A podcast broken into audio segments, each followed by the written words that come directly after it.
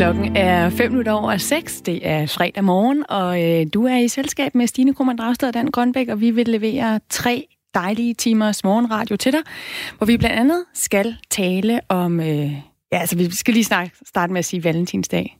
Dan, ja. ja. Har du fået sendt roserne? Nej.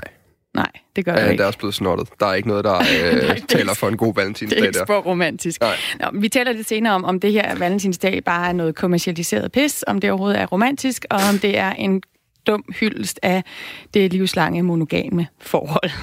Som om bare er en samfundsstruktur, vi overhovedet ikke bruger længere, eller i hvert fald ikke kan lide. Vi skal i hvert fald diskutere det senere Ja, det gør vi. i den her udsendelse. Vi skal også forbi en uh, relativt alvorlig historie, fordi det handler om brugen af tvang på de psykiatriske afdelinger.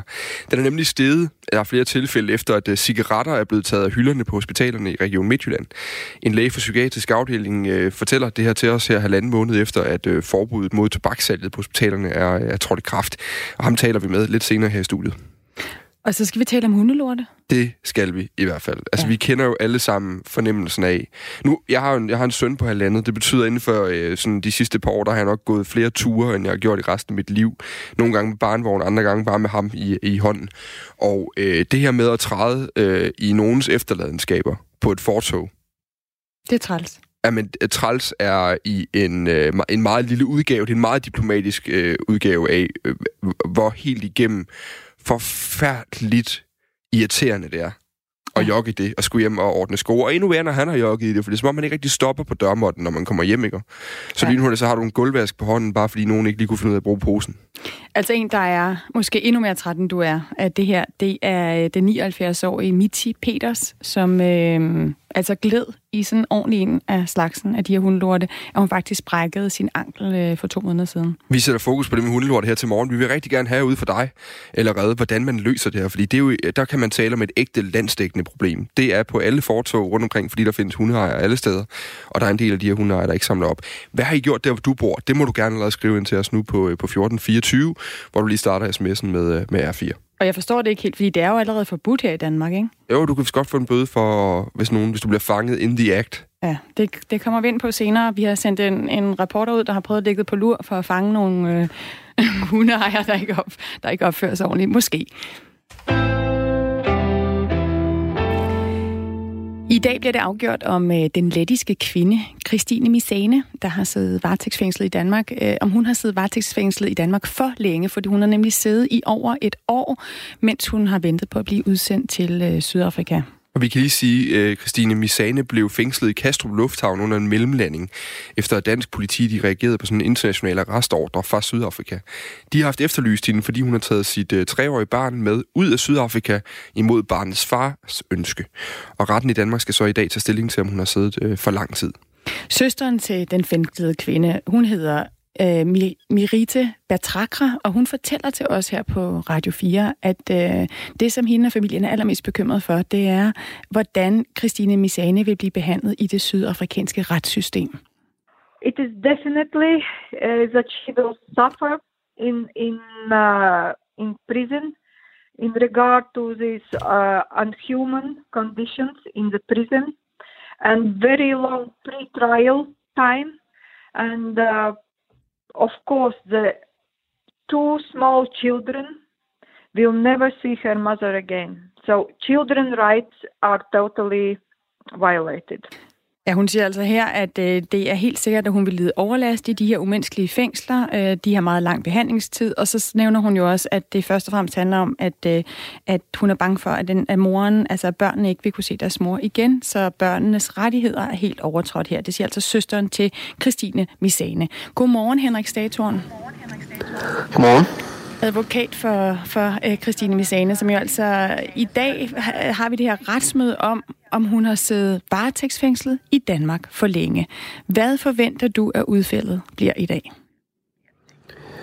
Jamen, jeg håber, at udfaldet bliver en løsladelse, men, men situationen er den, at, at øh, Københavns Byret jo tilbage den 30. januar i år bestemte, at hun skulle løslades, og øh, den afgørelse påklagede anklagemyndigheden, og det er altså det, vi skal have afgjort i dag.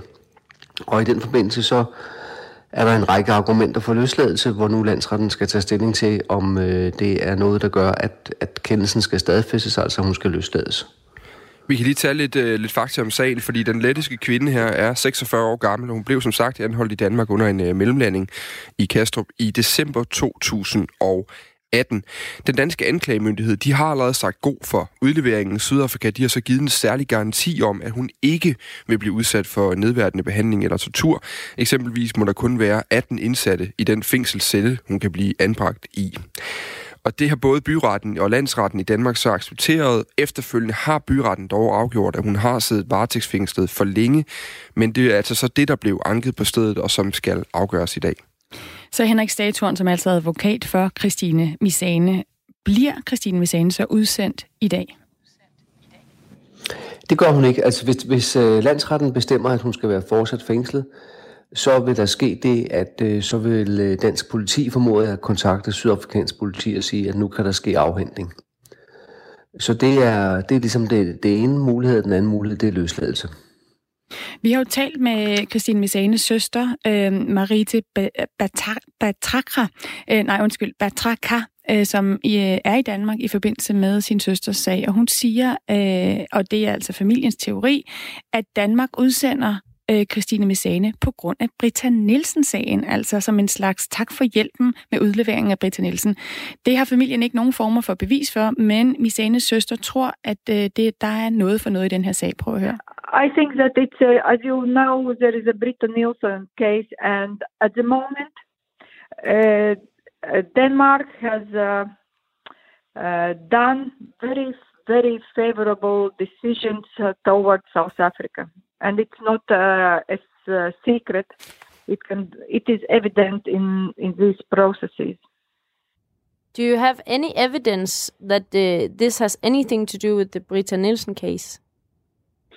Uh, not in uh, such evidence as uh, I, I, can hand in any paper, but it is a political game, and we all know that it is between foreign countries. That if one if Danish citizen is granted uh, to be sent over to Denmark for prosecution, then Denmark must do the the favor.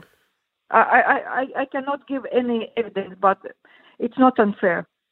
Og hun siger altså, at vi har lige haft sagen om Britta Nielsen, og lige nu har Danmark lavet en aftale, som er særligt favorabel for Sydafrika.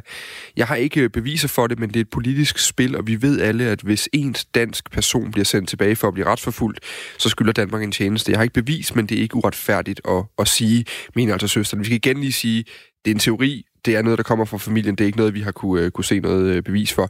Men Henrik Statorn, øh, selvom vi ikke har beviser for det, og Rigsadvokaten afviser det i øvrigt også, hvad, hvad, hvad tror du så, at sådan noget som det her spiller ind uh, i, eller har af, af indvirkning på sådan en sag som den her? Har jeg ingen om, hvad der ligesom foregår af, af der er simpelthen lige uh, hul i lyden der. Øh, er du der, Henrik Statorn? i Sydafrika, som er meget øh, Henrik, du røg, du røg simpelthen lige ud. Jeg skal lige have dig til at, at starte forfra, fordi der var faktisk lidt hul i lyden der. Ja. Hvis, uh... Det beklager men øh, jeg vil sige, at vi har jo gjort en række indsigelser gældende, hvor det navnlig er fængselsforholdene i Sydafrika, som er under al kritik med voldsom overbelægning og underbemanding af personale. Og øh, det er altså noget, som, som både byretten og som landsretten har kigget på, og det har vi ikke fået medhold i. Så, så øh, det, det spor er ligesom... Undskyld, Henrik Stator, vi skal bare lige høre, øh, afviser du helt, at der kunne være noget med noget for noget i forhold til Britta Nielsen-sagen?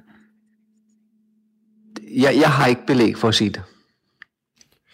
Udmærket. Sagen den kommer altså for i dag, og øh, vi skal lige sige til sidst her nu, at vi har faktisk bedt Rigsadvokaten om et interview. Det kunne ikke lade sig gøre. Vi vil gerne spørge om, hvordan Danmark kan sikre, at Sydafrika faktisk lever op til den her garanti, Danmark har givet.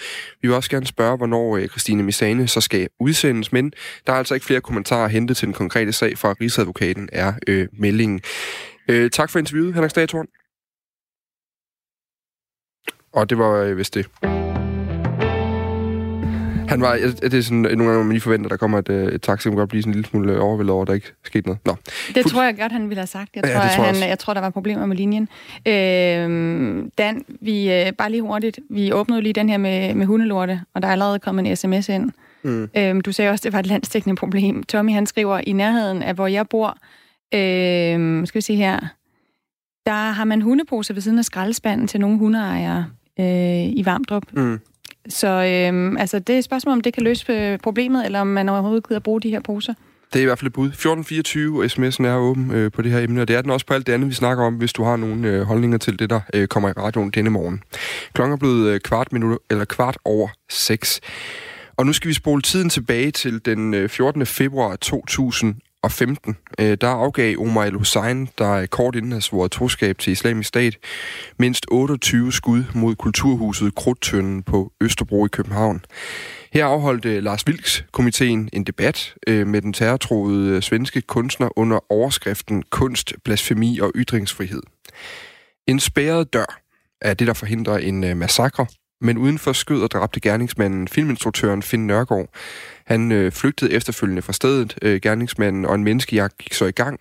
Frygten spredte sig ligesom i hovedstaden, og natten til den 15. februar nåede gerningsmanden så at tage endnu et offer. Øh, den frivillige øh, dørmand, hvad jeg vil sige, vagt ved øh, synagogen, Dan Usan blev dræbt foran den øh, jødiske synagoge i Krystalgade i København. Det er i dag fem år siden. Godmorgen, Lars Lundby.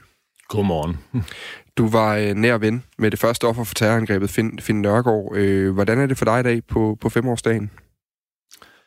Jamen, jeg var på vej herinde i studiet, var jeg forbi krudtønden i at lægge en blomst og have min egen sådan lige helt private stund, for det er klart, som, som sådan ven, så bliver man jo enormt berørt igen, når, når, når hele begivenheden ligesom spiller sig frem igen. Mm. Men, øh, men samtidig er i dag også en, en dag, hvor, hvor vi jo en hel masse mennesker, der i virkeligheden fejrer Finn, og fejrer den ånd og hele det enorme arbejde, han gjorde ved, ved at, at, at prøve at se, jamen, hvad var den her altså heldegærning, som Finn jo altså, øh, udtrykte af den måde, han, han, han greb ind i, i, i handlingen. Og det er jo noget, der har inspireret rigtig mange mennesker, inklusive mig selv jo meget, til at, at sige, men hvad er det mit ansvar er, hvad kan jeg gøre for at, at sådan helt praktisk at, at gå ud og, og skabe et samfund, hvor vi er meget bedre til at snakke sammen, øh, også med folk, vi ikke er enige i, og, og, og række ud. Så mm. i dag har vi jo en stor sådan, begivenhed, hvor vi går mindeoptog, hvor vi inde på, inde på Christiansborg jo fejrer en masse af de ildsjæle, der gør en forskel. Så det er også en, en mærkelig dag, fordi det sådan, sådan på det store plan også er en form for en, en dag, hvor vi faktisk fejrer, fejrer Finn. Mm. Hvor meget fylder øh, episoden den 14. Øh, februar 2015 stadig for, for dig? Den fylder rigtig meget. Øhm, det var sådan en, en, en meget skældsættende begivenhed, fordi den, den jo, altså en, en nær ven, der, der, der, der bliver, bliver dræbt under sådan nogle omstændigheder, men også en nær ven, der, der tager et valg og, og vælger at stille sit eget liv øh, på højkant, jo, og, og mister det også tragisk, men, men jo måske redder rigtig, rigtig mange mennesker og, og, og gør noget ret vildt. Det er klart, det er sådan noget, der påvirker en sådan helt ind i sjælen, så, så jeg har da sådan personligt skulle lægge rigtig mange ting om i mit liv efter den, den begivenhed. Hvad er det for nogle ting, du, du selv har lagt om der? Jamen altså, i, i det sådan, på det meget sådan personlige plan, så har det været noget med at i virkeligheden at kigge sådan dybt ned og sige, hvad er det, jeg går rundt og er bange for? Hvad er hele den her måde, vi ser på hinanden? Og, og er det okay at være bange? Ja, det er det jo. Er det okay at være sådan, øh, have, have fjendebilleder? Ja, altså, det, det er i hvert fald meget menneskeligt men så også acceptere, at det er til stede. Det er jo det, vi også ser udfoldet i stor stil i, ude i sådan samfundsdebatten, eller i de sociale medier især, de her mystiske, mystiske ting, vi jo ser, der folder sig ud, når folk de kalder hinanden alle mulige mærkelige ting.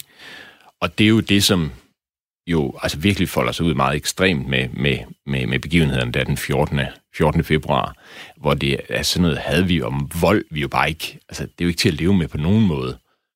Og når vi så ligesom har andre muligheder for at sige, at det er okay at være bange, det er okay at være uenig, men det er ikke okay at ty til vold på nogen måde. Det er ikke okay at bruge aggression og vold som, som en måde ting. Der må vi ligesom kunne tale sammen og finde måder at, at bruge sammen og være sammen. Så, så jeg, jeg har sådan meget konkret altså, begyndt at arbejde med det, og det er jo både i, i regi af af Finn Foreningen, hvor vi, hvor vi er en række folk, der prøver at gøre noget der. Og det er selv også på mit arbejdsliv, hvor jeg ligesom har lagt det om til at beskæftige mig meget mere at skabe, skabe relationer og skabe, skabe bedre, bedre samfund, hvor vi har større sammen, sammen, sammenhængskraft. Mm. Du, du øh, var jo netop, nu nævnte du selv Finn Nørgaard Foreningen, som er en, øh, en, en forening, du og, og, og familien af Finn Nørgaard og andre venner ligesom var initiativtager til en mindeforening. Øh, den blev oprettet i 2015, kort efter øh, angrebet, og øh, er jo oprettet for at videreføre øh, Finn Nørgaards kamp for, for øh, udsatte børn og unge, øh, og, og derudover fremme forståelse og dialog med henblik på at imødegå konflikter som den, der kostede Finn, øh, Finn Nørgaard livet. Foreningen har et særligt fokus på udsatte børn og unge, ramt, øh, unge samt mennesker med sociale udfordringer. Det er jo direkte læst op øh, derfra. Øhm, det skete jo allerede i dagene efter episoden den 14. februar 2015. Hvad var det for nogle, nogle tanker, der ligesom øh, kaldte til handling på det tidspunkt? Jamen, jeg, jeg tror, det var en... altså, øhm, altså for, der var den her altså, indlysende chok, som, som alle går i, men, men der var også et, enormt stærkt møde i en ret stor kreds af venner og bekendte og familie, der var omkring det her, hvor vi, hvor vi virkelig måtte kigge os selv i, i øjnene og kigge hinanden i øjnene også. Og det var sådan meget tydeligt, at, at den her handling, det der var sket, var, var det kaldte bare på noget. Det kaldte på et svar, som var, var helt, helt anderledes end, end bare at gå i, bare, bare at gå i chok, så at sige. Øh, ja, det gjorde, kunne vi også, men, men, men det krævede også en, en form for ja, selvrensagelse, vil jeg næsten sige. Altså, hvad, hvad er det, vi gør? Hvad er det for et samfund, vi vil have? Og hvad er det for en dialog, vi vil have? Mm. Så øh, foreningen blev skabt, ja, netop som du siger, lige i dagene umiddelbart, som en klar sådan, forsøg på at sige, hey, vi er rigtig, rigtig, rigtig mange mennesker, som, som samles her, og gerne vil prøve at gøre en forskel, øh, og prøve at fremme, fremme det findes stod for os, fremme hans, hele hans tilgang omkring øh, det at kunne tale sammen trods, u, trods forskelle, øh, det at kunne mødes, øh, og især i forhold til unge, altså det at, at sige, øh, gå i, altså prøve at arbejde med et samfund, hvor vi har måske har en tilbøjelighed til tit at grave os ned i nogle grøfter og isolere os i forskellige grupper, mm. og så sige, hvordan, hvad sker der, når, når vi lige pludselig rækker ud af det? Det er jo mange af de altså alle de fantastiske ildsjæle og foreninger og, og, og folk, vi, vi prøver at støtte op om her i dag inde på Christiansborg, hvor vi uddeler den her Finn Nørgaard pris. Og det er netop sådan, sådan nogle altså, fantastiske foreninger, som, hvad ved jeg, Street Society, som over hele København, Storkøbenhavn, øh, spiller øh, futsal på tværs af, af etniske og kulturelle og alle mulige grupper med en masse unger og, og, og aktiverer dem på en enorm fed måde. Mm og det er nye stemmer, som fik prisen her for, for et par år siden, ikke, som var altså er palæstinensiske unge og, og jødiske unge, som har dannet den her fantastiske øh, klub, ikke, hvor, de, hvor de lærer hinanden at bryde den øh, fordomme ned. Øh, bydelsmødre, som vandt sidste år, som er altså en masse, masse, masse øh, møder til, til, til unge, som ligesom kan række ud rundt omkring i boligkvartererne, hvor, hvor, hvor sådan det officielle system ikke rigtig kan formå at ligesom komme til, til stede og lige pludselig kan, kan komme, komme ud. Så, så det er sådan meget det, vi prøver at gøre, det er virkelig at, at række ud og sige, hvem, hvem er det, der er derude og gør noget, og så, og så se, om vi kan støtte, støtte op om dem. Vi taler altså her med Lars Lundby, der var nær ven med det, det første offer for, for terrorangrebet den 14. februar 2015 ved Krudtønden i København, Finn, øh, Finn Nørgaard. Øhm, til sidst her, Lars Lundby, der kommer til at foregå en masse mindehøjtidligheder i dag. Øh, du skal jo deltage i det meste, har vi fået at vide, men, men hvad, er det, hvad er det, vi med dine øjne i særdeleshed skal, skal mindes i dag? Jamen for mig er det et, altså et, et, et minde af to folk, både Dan øh, Utander og Finn Nørgaard, der jo der er virkelig sådan næsten som rollemodeller. Begge to tager et valg, begge to stiller op og gør, og gør noget for, øh, altså handler. Fordi det er det, som for mig er den aller, aller, aller største gave, jeg har fået. Det har været den her meget klare øh, handling. Altså det, at det er handling, der skaber os. Det er det, der gør os til mennesker. Det er de ting, vi gør, ikke de ting, vi siger.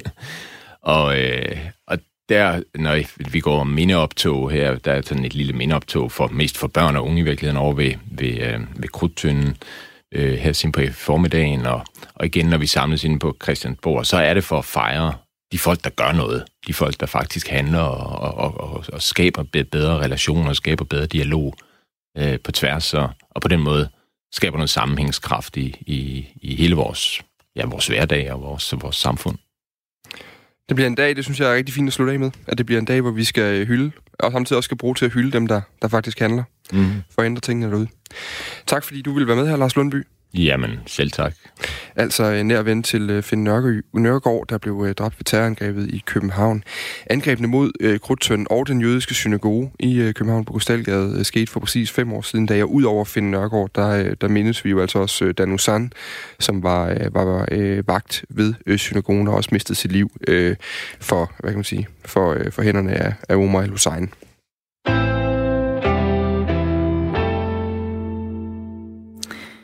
Øhm, ja, nogle øh, fantastiske ord, synes jeg, lige Mm. der. Øhm, det Ja. her med at, at, at, at tænke på, på handling, altså at tage det videre, øh, når udgangspunktet er, at der er nogen, der ligesom har mistet deres liv. Det er det, vi gør, og ikke bare det, vi tænker, som skaber forandring. Det tror Ja. jeg er en... Det må godt have været en ledesnor på mange måder, ikke? Ja. Øhm, nå, den, det er... Nu skal vi lige... Øh, nu skal vi til noget helt andet. Øh, vi sætter lige lidt musik på.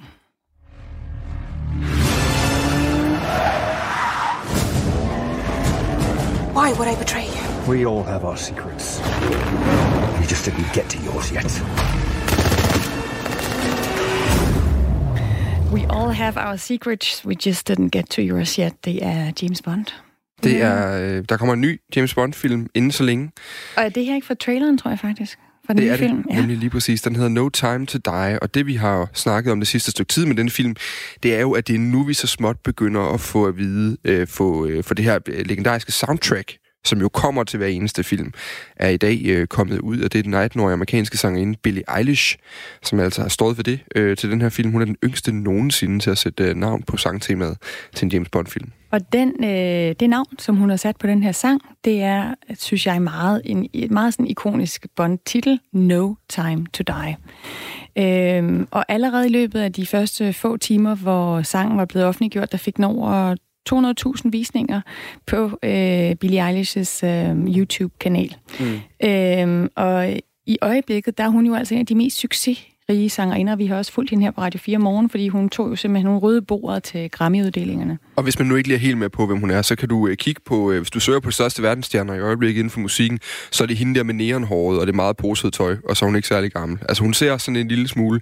Dengang jeg gik i øh, gymnasiet, der kaldte vi det emo, eller øh, sådan, måske nærmest en lille bitte smule goth. Sådan meget sortklædt, øh, og så ellers med nogle ret vilde farver, og, og øh, med sort makeup tit også, og sådan nogle ting.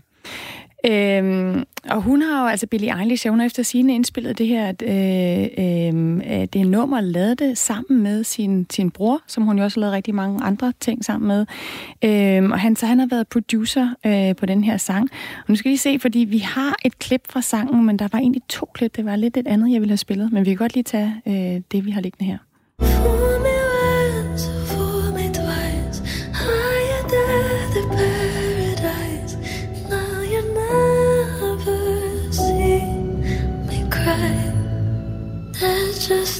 Time to die.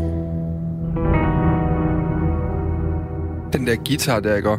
Den stinker langt væk af James Bond, den gør. Det er jo det, den gør, og det har fået BBC's musikanmelder helt op og ringe. Mm. Altså han eller hun, jeg ved faktisk ikke, hvem det er, synes bare, at det er, udover at være for lækker en sang, med alle de rigtige komponenter, øh, med stryger og med det ene og det andet, så det her med, at hun lige slutter på den her, sådan, det her James Bond-tema med gitaren. Mm. Øh, øh, konklu- konklusionen for BBC's anmelder, det er, It's easily the most audacious and atmospheric take on Bond theme in living memory. Altså det mest modige og det mest, øh, ja, hvad skal man sige det, øh, stemningsfyldte øh, fortolkning af James Bond-temaet nogensinde. Vi kunne rigtig godt tænke os at øh, få en anmeldelse af den her sang Mm. i, her til morgen i radioen. Så det arbejder vi på, at prøve at få en, øh, en, øh, en anmelder med. Ja, vi kan jo også sige, hvis du sidder derude, hvis du allerede har hørt den nu, den kom for en 5-6 timer siden, tror jeg, den blev lagt på, øh, på YouTube. Øh, så man kan smutte ind og høre den, og så kan man jo øh, vi egentlig også gerne have dig med, hvis du har noget, du gerne lige vil, vil fortælle om den her sang. Øh, at den kommer jo, altså, nu sad jeg bare lige kort og slå den op. Altså, vi har tidligere, øh, har vi ikke haft Adele har lavet en, øh, vi har Sam Smith har lavet en, Jack White, Madonna. Tina Turner lavede også en engang, gjorde hun? Sheryl Crow. Bono har været inde over sammen med The Edge. Øh, altså, der er, der er relativt øh, mange store navne. Paul McCartney and Wings har Ja. sågar lavet en Kan du finde Tina Turner? Har hun ikke også lavet en? Jo, Tina Turner, det var faktisk den uh, Bono og The Edge skrev, jeg mener det til GoldenEye. Ja, GoldenEye, den, den- kan jeg godt huske. Ja. Men jeg må sige, altså, øh, der er jo et eller andet med de her sange, der, hvor, det, hvor det minder om hinanden, og der synes jeg, nu har jeg siddet og lyttet til den her No Time to Die-sang hele morgenen, og øh, jeg har den bare allerede på hovedet. Øh, jeg kan simpelthen allerede nø- nynne øh, omkvædet, og den, øh, det viser jo, at øh, hun er i hvert fald ramt, øh, i hvert fald hos mig, hun ramt et eller andet. Prøv at gå ind og se den, jer der lytter med derude. Se om I synes, at øh, den her unge, 18-årige, kun 18-årige unge kvinde, hun lever op til, øh, til det her med det her store job med at spille øh, en øh, James Bond-tema. Selve filmen No Time to Die er den 25. i rækken om Agent 007. Den får premiere til april, og så kan man altså selv øh, få lov til at øh, se, hvordan det spiller sig. Og til den tid, der skal vi jo så diskutere det her. Vi ved jo, at Daniel Craig, han stopper som James Bond. Han var svær overtalt til at være med i den her 25. Indstil, øh, indspilling. Han sagde jo faktisk, at jeg vil hellere skære min puls over, over, end jeg vil være med.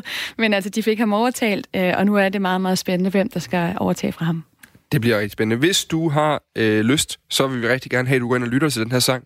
Især også, hvis du er stor James Bond-fan, ligesom kan sætte den i perspektiv til de andre Ja, øh, synes du? soundtracks, der har været.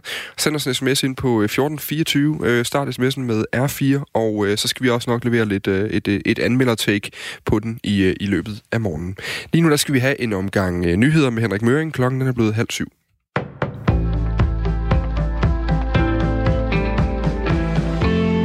Togpassagerer skal ifølge transportminister Benny Engelbrecht kunne køre med grønne tog, der bliver drevet frem af strøm fra batterier i løbet af de næste 10 år, det skriver politikken.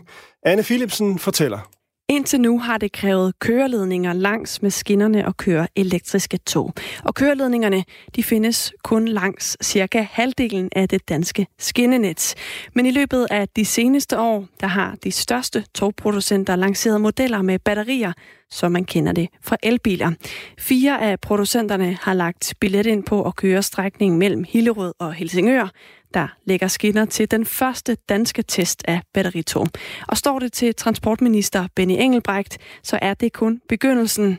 Potentialet er, at alle delstrækninger på den danske jernbane, der ikke bliver elektrificeret med køreledninger, de får batteritog, siger han til politikken. Ifølge ministeren, så kan det effektueres på den her side af år 2030. Transportministeren er i dialog med den tyske delstat Slesvig-Holsten, der allerede har bestilt 55 batteritog. De bliver leveret i løbet af 2-3 år, og dem ser ministeren gerne fortsætte over grænsen til Sønderborg og til trekantsområdet. Fem år efter terrorangrebet i København er borgernes frygt for terror blevet stadig mindre. Det viser en ny undersøgelse fra Trykfonden. Hver sjette danskers tryghedsfølelse er i dag påvirket af frygten for terror. Det svarer til 18 procent. For to år siden var det 23 procent. 14. februar 2015 blev København ramt af et terrorangreb, da attentatmanden Omar El-Hussein affyrede 28 geværskud mod kulturhuset Krudtønden på Østerbro og dræbte filminstruktør Finn Nørgaard.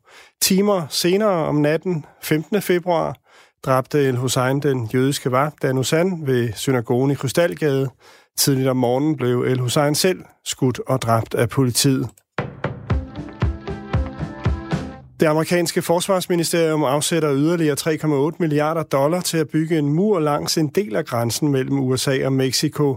Beløbet, der svarer til knap 23 milliarder kroner, vil blive brugt til at opføre en beton- og stålbarriere på 285 kilometer, som ifølge præsident Donald Trump vil forhindre migranter i ulovligt at slippe ind i USA. Med det nye beløb er det amerikanske militær de seneste to år blevet tvunget til at omdirigere næsten 10 milliarder dollar til grænseprojektet. Kongressen har flere gange afvist forslaget fra Trump om at bevilge penge til en grænsemur, men i februar sidste år erklærede Trump en national nødtilstand ved landegrænsen til Mexico. Og i går meddelte Trump, at nødtilstanden er forlænget frem til udgangen af februar 2021, selvom antallet af migranter, som krydser grænsen ulovligt, er markant lavere nu end for et år siden. Antallet af ejerløse katte, der indleveres på dyreinternaterne, er vokset voldsomt.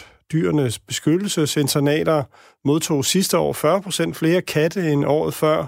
Vores internater er fyldte til bristepunktet, siger Jens Jokumsen, der er familiedyrchef i dyrenes beskyttelse. Hos dyrenes beskyttelse er det en øh, voldsomt stor udgift at hjælpe alle de her mange katte, og det koster foreningen øh, cirka 30 millioner kroner om året alene til katte øh, for at hjælpe de her øh, i tusindvis øh, af katte, som kommer ind på vores internater.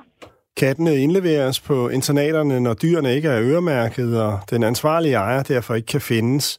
Sammen med den danske dyrlægeforening mener dyrenes beskyttelse derfor, at det er på høje tid, at der laves en obligatorisk mærkning af tamkatte. Det har der været for hunde de sidste 20 år. Stedvis lidt regn over den sydøstlige del, ellers opholdsvejr, og især over de østlige egne lidt sol, 4-6 grader og svag skiftende vind.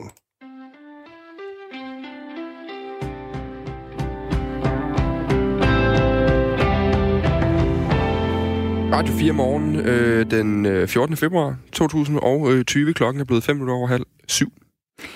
79-årige Mitzi Peters brækkede for godt to måneder siden anklen, efter at hun gled i en hundelort. Det skrev øh, sjællandske medier om for nogle dage siden. Og vores reporter Christian Magnus Damsgaard har besøgt Mitzi Peters i øh, hendes hjem i Anisse i Nordsjælland. Og tak fordi jeg måtte komme. Goddag, Christian. Du er nået, inden det regner. Jeg nåede inden det regner, ja. Det der vejr, det gjorde det er jeg. ikke til at holde ud. Nej. Nej, det er... Vil du have kaffe? Ja, skal vi ikke have en kop kaffe? Jeg har ikke nogen mælk. Jamen vil du være så klar, vi os ud? Nå. Jeg har sukker. Det er så lidt i nedover. Og du humper rundt? Jamen, jeg skal ud med en skraldepose. Vi bærer skraldbøtterne op der, op til vejen. Og så gled jeg, da jeg gik tilbage. Og tænkte, at det har nok bare faldet. Men det var jeg bare ikke, vel? Det knækkede, og det var helt vandskabt, ikke? Så alle bilerne her, naboer, jeg har nogle fantastiske naboer, de standsede for at samle op, så sagde, det skal I bare ikke. For jeg var godt klar under brækket? Ja. Men hvad, bliver, bliver, i det du falder, hvad, hvad sker der da? Jamen, du kan høre, du kan høre det knækker. Du kan jo tydeligt høre i anklen, ikke? Det er to steder i anklen, ikke? Og så var den sådan helt hævet og fordrejet, ikke? Så jeg var, jeg var godt klar over, hvad der skete, ikke? Så, um, så kom faldmanden og hentede mig, men øh, de, de kunne heller ikke komme ned med borgen, så jeg måtte, de fandt så ud af, at jeg måtte mave mig hen på enden, jeg var indesmurt, for det faldt, sagde, du kunne se, det ligger hele vejen hen, ikke? Og det var ikke, det var sådan en rigtig plamage, ikke? Altså, det så bare været noget tørt, ikke? Jamen, jeg var jo glæd jo i det der hundeaffører jo. Der var fuldkommen smasket, og det var hele vejen hen, sagde faldmanden, ikke? Så det var ikke bare et sted, ikke? Og så det har vi så fundet ud af, at der er nogle naboer, der var mange hunde heroppe, ringede på forleden, der sagde, jamen, jeg ved, ser det sådan og sådan ud? Ja, det gør det. Jamen, det er også uden for min indgang. Carport, så det er jo den samme hund, ikke? Og det er jo en stor hund, det er jo ikke nogen lille hund, ikke? Så vi skal jo tage for færre skærning, så skal jeg stå her og lure, ikke? Altså, om det hjælper, det ved jeg ikke. Nu har jeg gjort noget, ikke? Altså. Ja. Men alle er, er virkelig oprørt over det, ikke? ja. Så ja, det var ikke det, jeg havde regnet med, nej. Og så genoptræning igen, ikke? Og jeg skulle så mange rejser, og ah, alt er besværligt, ikke? Og jeg blev hentet og bragt, og alle de mennesker kommer ind og ud i huset her, ikke? Altså, for at hjælpe mig, ikke? Altså, ja. Det er jeg selvfølgelig taknemmelig for, jeg har sådan nogle fantastiske naboer, det har jeg bare. Men har I så, altså, så I har en eller anden formodning, hvilken hund det er, ja, som det går vi. og... Det har vi. Men det skal jo tages på færre skærning, ikke? Om folk har så dårlig samvittighed, det tvivler jeg på. De der mennesker, de har jo ingen samvittighed. Men det kunne være, at det hjalp lidt på samvittigheden, ikke? Ja. Hvad, hvad nu siger du, de der mennesker har ikke nogen samvittighed. Jamen, det er den, der efterlader, der ikke tør op efter sig, ikke? De gør det jo bare. De er jo ligeglade, ikke? Hvor deres hund besøger hende, ikke? Det må man jo være, ikke? Ja. Man kan nok ikke gøre noget, hvis folk ikke har dårlig samvittighed, vel? Så hjælper det nok ikke noget. Man vil ikke ønske noget dårligt for folk, men gang man tænker, at skulle selv prøve det en gang, ikke? Så kunne det være, at det ikke? Ja. Man skulle selv prøve det en gang, så kunne det være, det hjælp. Det tror jeg måske er meget rigtigt. Det her det er faktisk et stort problem i rigtig mange øh, bolig- og beboerforeninger rundt om i Danmark. Øh, og derudover også bare på almindelige øh, villaveje, og hvor vi ellers øh, går rundt hen. Altså det, man skal ikke, du skal ikke gå mange kilometer i en hver dansk by, uden du støder på en hundelort på et fortov. Det, det vil være min øh, fuldstændig helt aldeles øh, uvidenskabelige, udokumenterede påstand. Der er også Der det der problem med, om man... Altså, tak.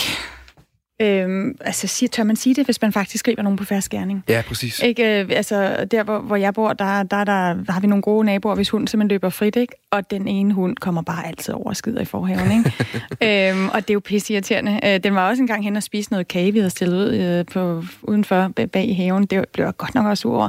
Så hvad er det for noget, ikke? Og det er bare lidt svært at stå og sige til naboen. Ja. Det kan de da se, at de ikke skal. I Grevinge på øh, Østjylland, der delte beboerforeningen flyers ud sammen med hundeposer, og de øh, lavede øh, små flag til at stikke i de lorte, man mødte på sin vej. Det samme har man så gjort i Dragør på Amager, og også i Assens på Fyn, der har foreningen Miljøet i Centrum kæmpet for flere skraldespande, så hundeejerne har et sted at smide deres bedste vens efterladenskaber hen. Efter at have besøgt øh, uh, Mitzi Peters uh, og hendes øh, uh, brækkede ankel, så gik vores reporter Christian Magnus Damsgaard rundt i nabolaget, og det viser ret hurtigt, at uh, Mitzi Peters forhave ikke var den eneste, som var plastret til med hundelort. Nu har vi så været inde og, og høre Mitzis historie. Jeg står her i, i hendes indkørsel, og det var altså her, at der var en hund, der, der lagde en hundelort, som så ikke blev samlet op, og som, som Mitzi så gled i og, øh, og brækkede anklen to steder. To meter fra indkørslen kan jeg i hvert fald spotte de første to gigantiske hundelort. Jeg kan se, de har ligget her. De er i hvert fald, øh, det er i hvert fald regnet på dem, for de er sådan lidt snaskede, kan man vel bedst. Så ligger der en, en lille fin en ved siden af. Hold da fast. Altså det her, det er... Der er vi nærmest oppe i kokassestørrelsen. Øhm, der er også et, kan jeg se, et fodaftryk, som har most, most hundelorten sådan ud til den ene side, hvor der bare lige er et fint brunt lag, der hvor skoaftrykket er, og så er der ellers sådan et bjerg af, af lort der, som er, ligesom er skvulpet op ved, ved siden af der, hvor skoen har trådt. Goddag. Jeg hedder Christian, jeg er journalist fra Radio 4. Må, må jeg stille et par lynhurtige spørgsmål? Det er simpelthen angående det skilt. øh, Du har sådan et skilt med en hund, der sidder, der sidder sådan i, i stilling til at, at ligge en hundelort, og så står der no på, på skiltet. Der må jeg spørge, hvorfor du har sat det op? Fordi jeg ikke har lyst til at gå i hundelort. Er, er det et problem her? Ellers har jeg nok ikke sat den der. Jeg kan se ude foran dig, der har I sådan en lille skilt med en hund, der besøger, ja. hvor der står no. Ja. Hvorfor har du det? Fordi at, øh, jeg har selv hund, Ja. men øh, jeg samler alt op efter min egen hund. Men øh, det er ikke alle, der gør det. Og rigtig mange, der har store hunde, smider nogle store, fede hundelorte derude. Og det er ikke særlig, det er jo ikke særlig hverken lækkert eller rart at se på eller noget vel. Og samtidig så øh, er jeg øh, først blevet opereret i min ryg. Og nu i det ene ben, og lige her om lidt, så skal jeg i det andet ben. Og jeg går meget dårligt.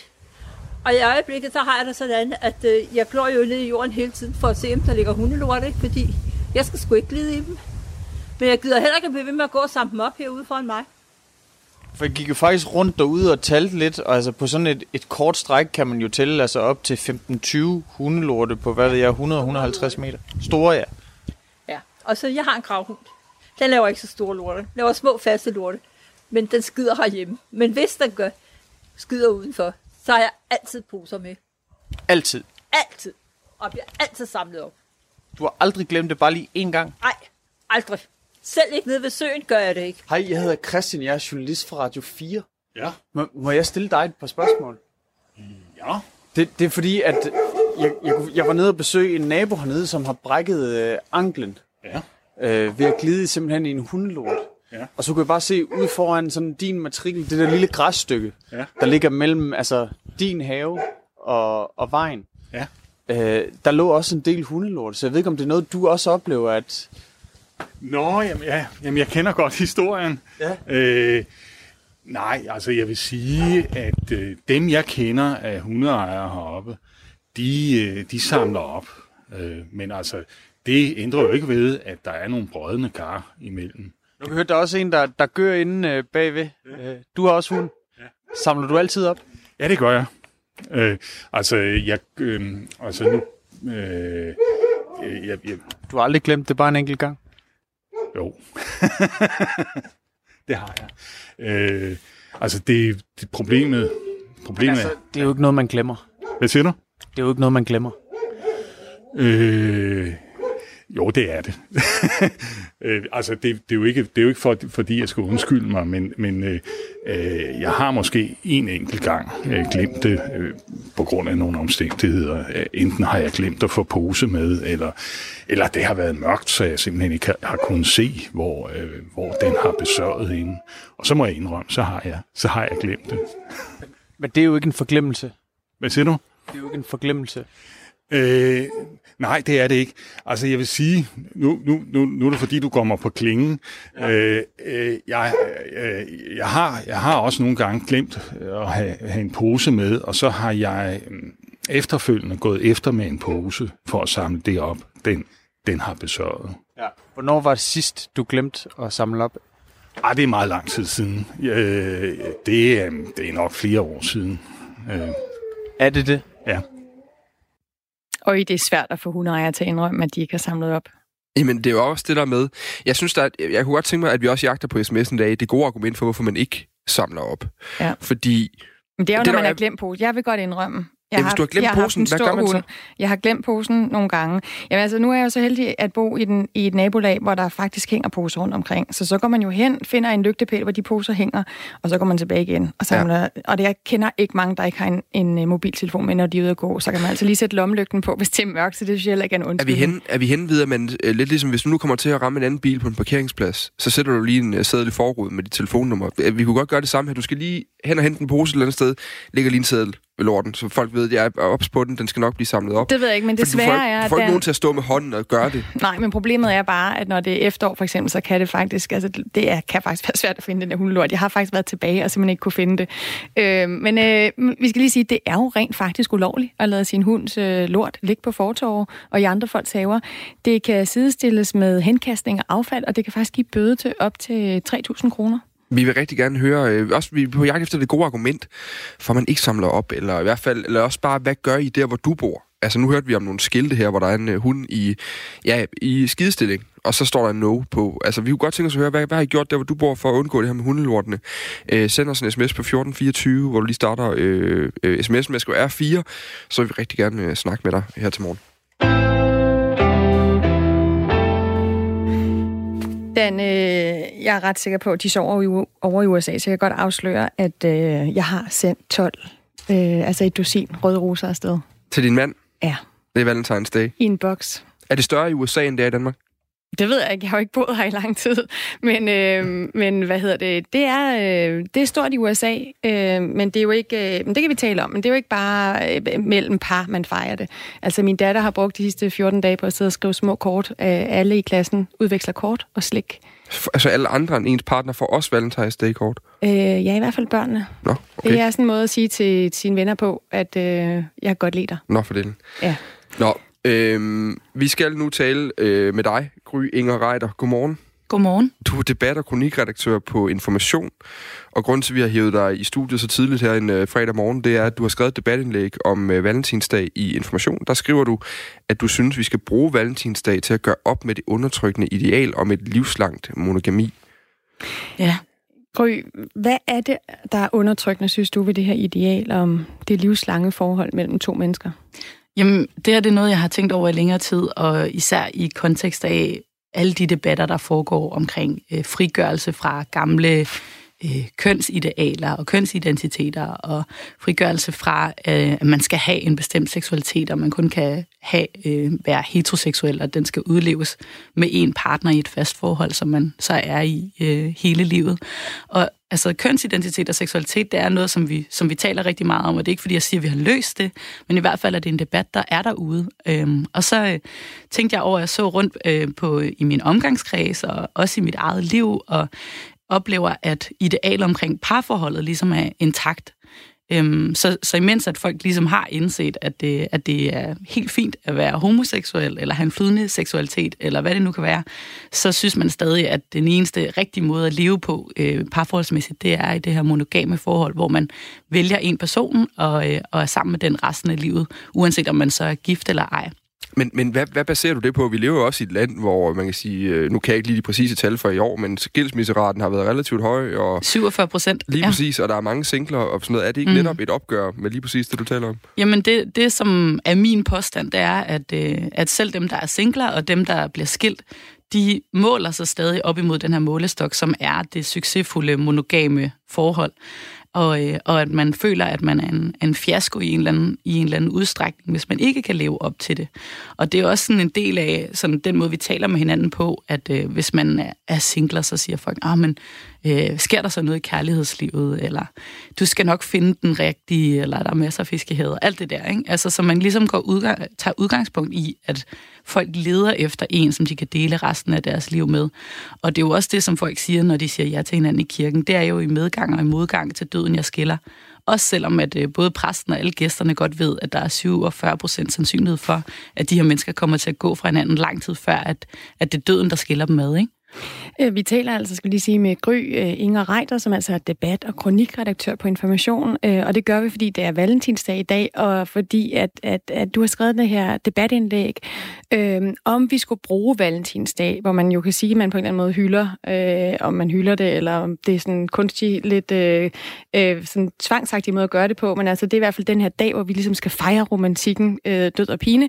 Og der skriver du, du synes, vi skal bruge valentinsdag til at gøre op med det her undertrykkende ideal for det her livslange parforhold. Øhm, nu er det jo sådan, at undersøgelser både fra Danmark og USA, de viser, at folk, der er gift, de lever længere. Øhm, og det hænger måske også øh, Især sammen... mændene lever længere, Især skal mændene, lige siges. ja. Og, Ja. Men, det- og det hænger også sammen med, at dem, der er gift, altså hvis man er gift, så har man, løber man færre risici, man spiser sundere, man overholder sine lægeaftaler. Hvorfor er det her lange, faste forhold et undertrykkende ideal, når nu al statistik viser, at, at det er godt for os? Jamen, det er jo ligesom, at, øh, at der også er nogle andre ting, der kan øge risikoen for, at du... Altså, hvad, hvad kan man sige? Både sådan i forhold til din øh, levealder og så videre. Du kommer til at leve kort tid. For eksempel, hvis du har en kort uddannelse i Danmark, så kommer du også til at leve længere, end du gør, hvis du har en lang uddannelse.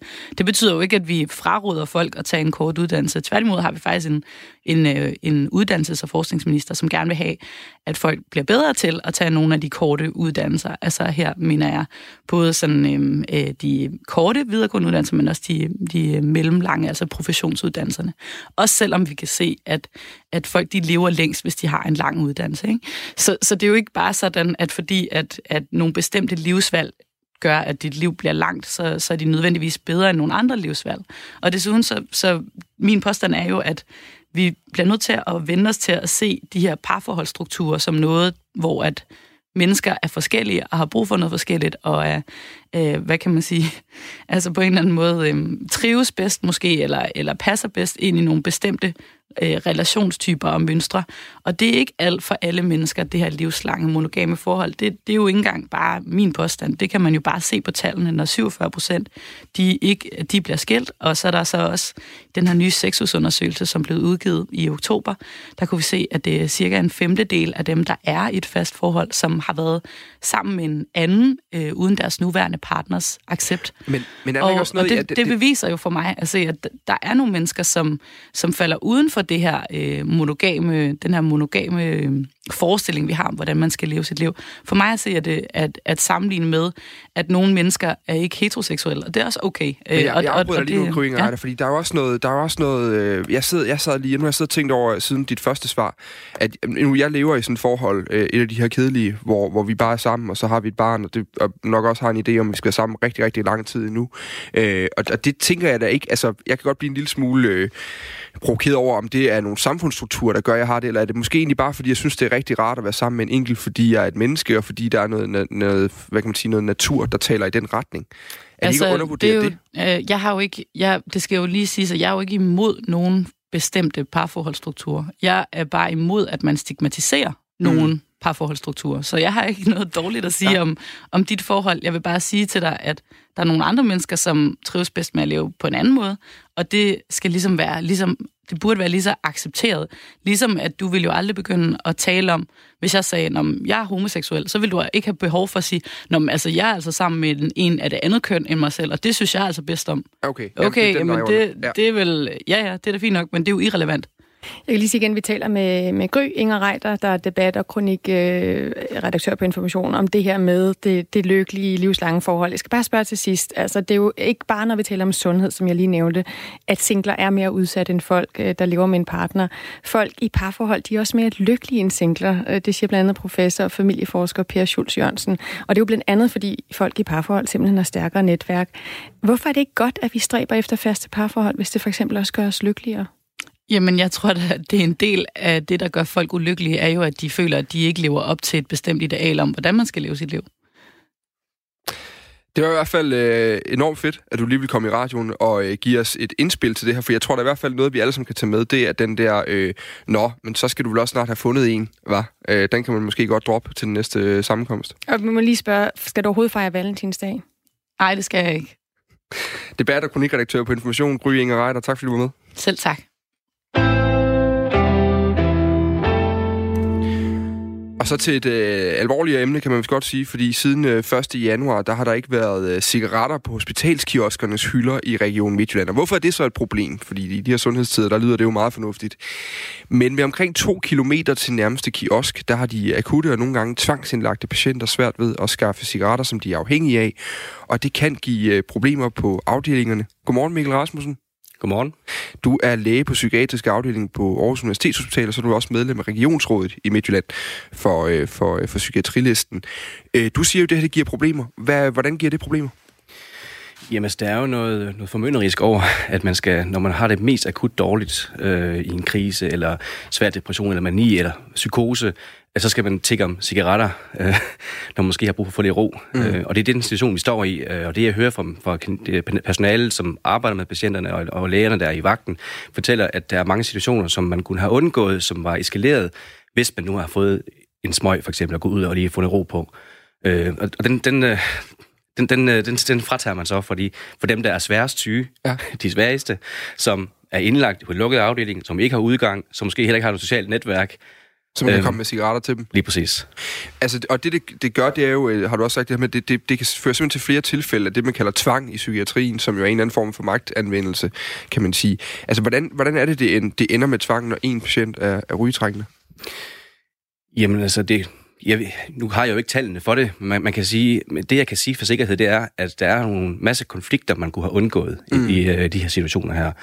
Uh, så det kan også være svært at trække tal på, hvornår er det en konflikt, hvornår bliver det tvang, altså, uh, og hvornår har det at gøre med, at man ikke har fået en cigaret, for eksempel. Mm. Ikke? Men, men man kan bare se, at, at det, det jeg hører i hvert fald fra, fra gulvet og fra virkeligheden derude, det er, at der er masser af situationer, man kunne have undgået nogle konflikter, hvis man har haft muligheden for det.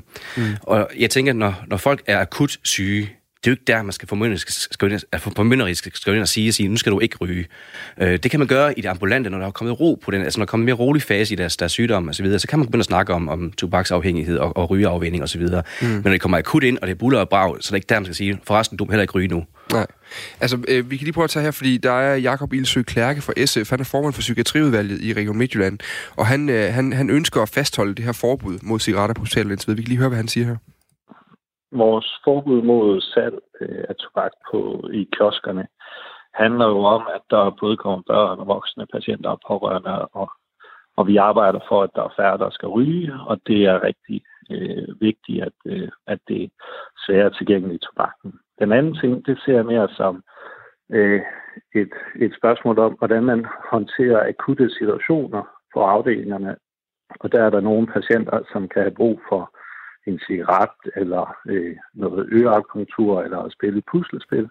Og det handler egentlig ikke om, fra mit synspunkt, om kiosken har åbent eller ej, eller om den øh, sælger cigaretter eller ej, men at man har redskaberne til rådighed på afdelingerne, når det er nødvendigt, uanset om det er søndag, om det er om natten, om det er mandag morgen.